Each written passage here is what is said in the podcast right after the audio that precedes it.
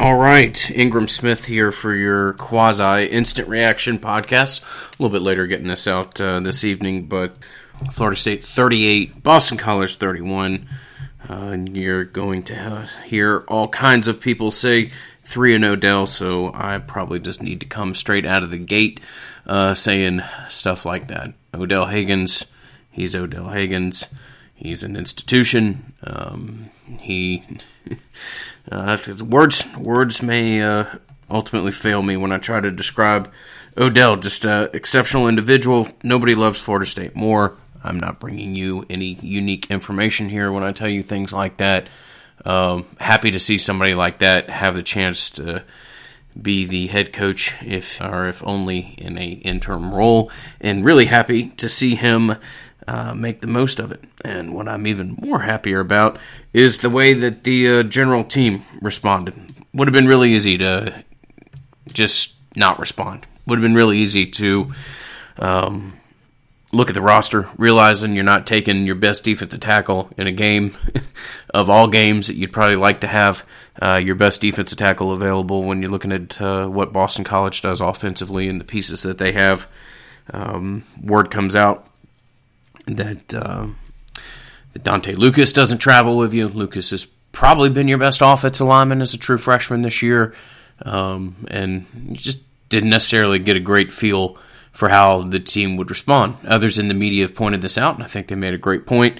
Uh, that it was a little bit different this time uh, than when Odell took over in 2017. He wasn't inheriting a locker room that you know had an easy an easy foe to point and in an existing head coach who quit on the team, quit on the program, quit on the fan base, and uh, made it potentially a really easy rallying cry for Odell. Quite the different situation this year.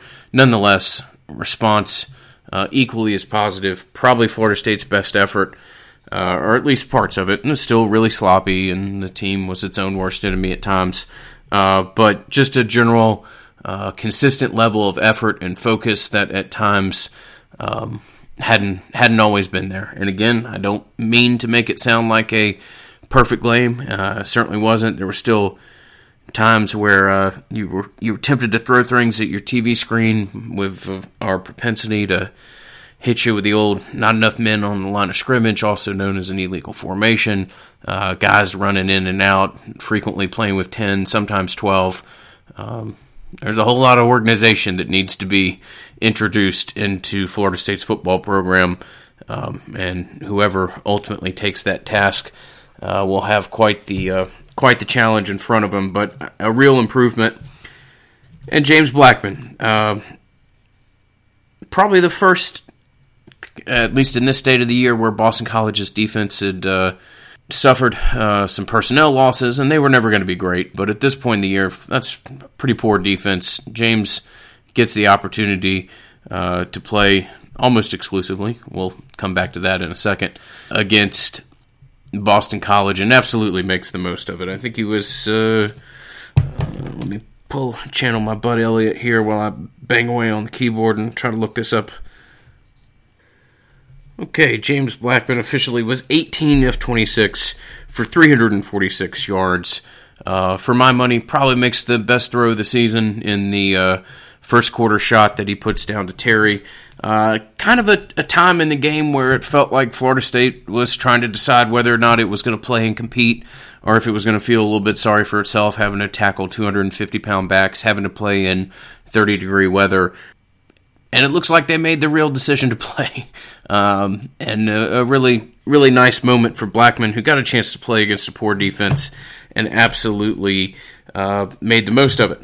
When I said it was all but uh, exclusive, and this will be the other massive storyline from uh, from this game is uh, a certain gentleman who transferred in from uh, who transferred in from Louisville, a guy that we had talked about, uh, Jordan Travis, Palm Beach uh, Benjamin High School product. And look, he was he was dynamic. We saw him what run the ball three times for 94 yards, uh, included two touchdowns. Second touchdown, third carry on the game went for 66 yards.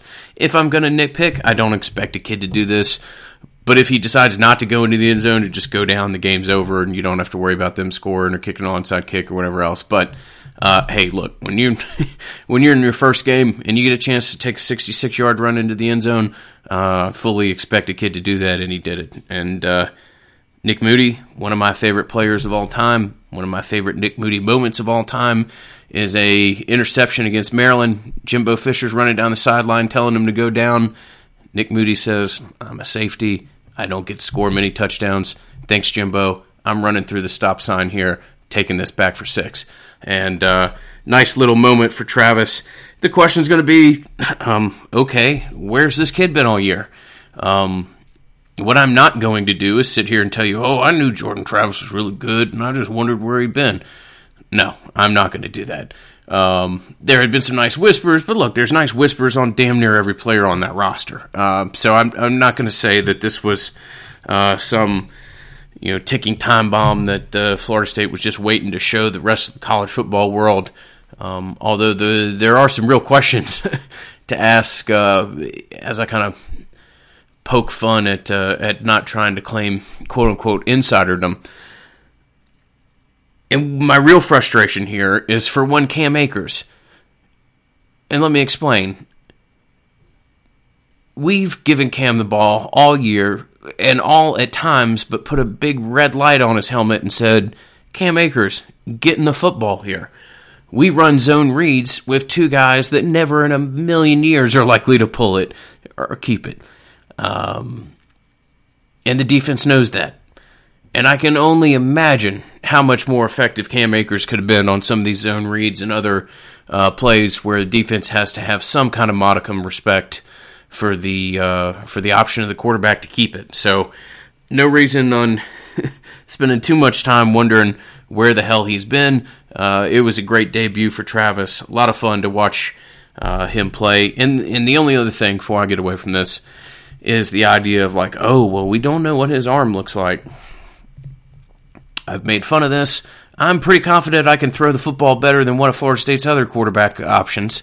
And uh, maybe it's the decisions that he would make with the ball or what. But we do know what Hornibrook's arm looks like, and that's as pedestrian as you'll see at this level. So,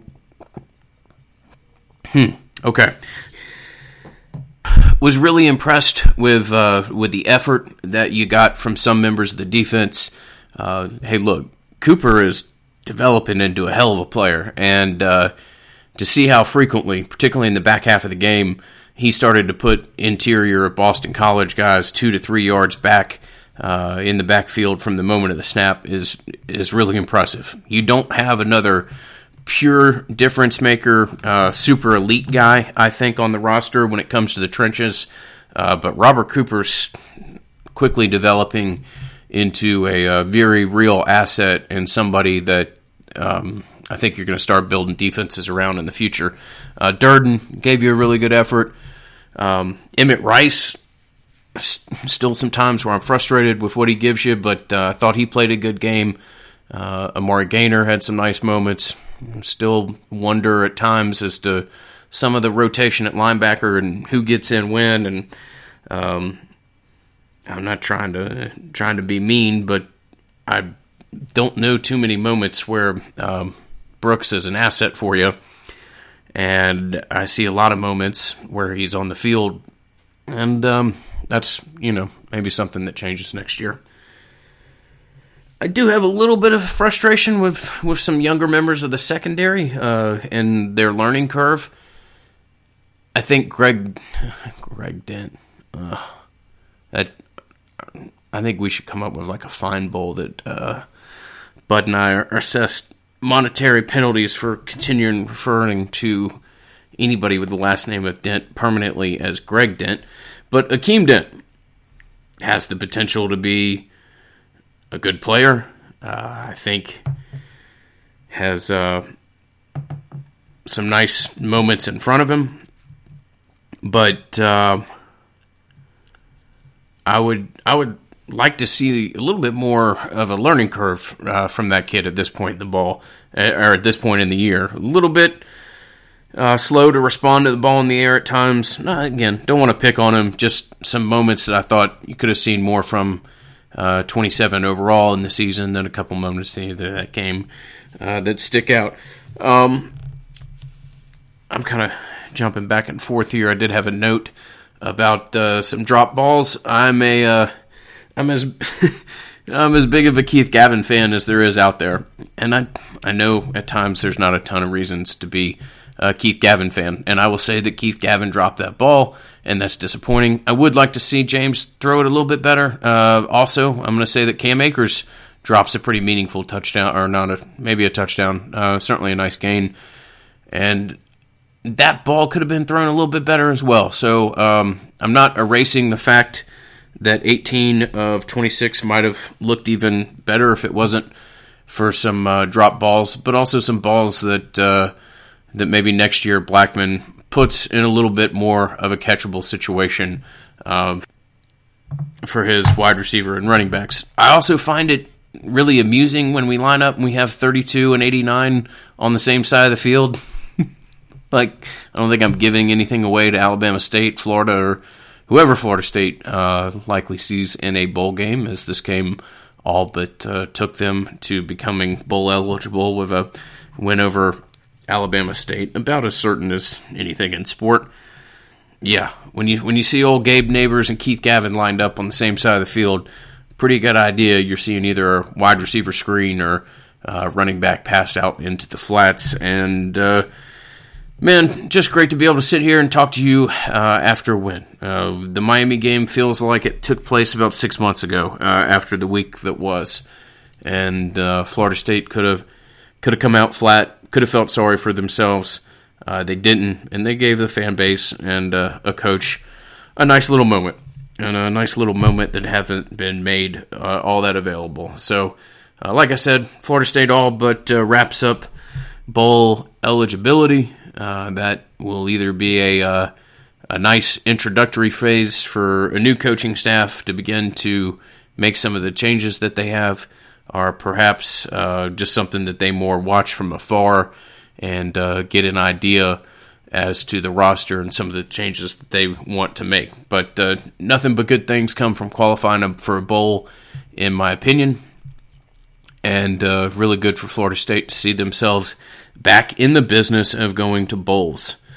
My final point I will make is DJ Matthews have been incredibly critical of you throughout the year. Uh, the touchdown was uh, fantastic. For a second there, felt like uh, felt like I was you know 14 years old and watching Peter Warrick play again.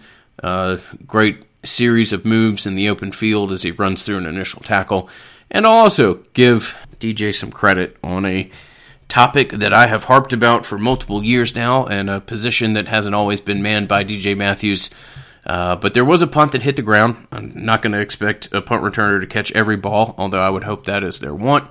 And I also understand that it was a pretty windy day. Um, but an acknowledgement of something was displayed by DJ Matthews, and that is that not every ball should be able to roll an extra 8, 12, 19 yards uh, and just give away field position. Uh, Matthews made one little play where a uh, ball hit the ground. He ran over, knocked it out of bounds. I saw him get a little bit of stick on that for social media, but I thought that was nice little awareness and a smart play from a kid uh, that you haven't seen a ton of it uh, at other times. So, nice win for Florida State. Great story um, to be able to have Odell Haggins continue to make the, mo- the most of his time uh, at the helm of the Florida State program. And uh, we'll be back this week for some coaching search conversation.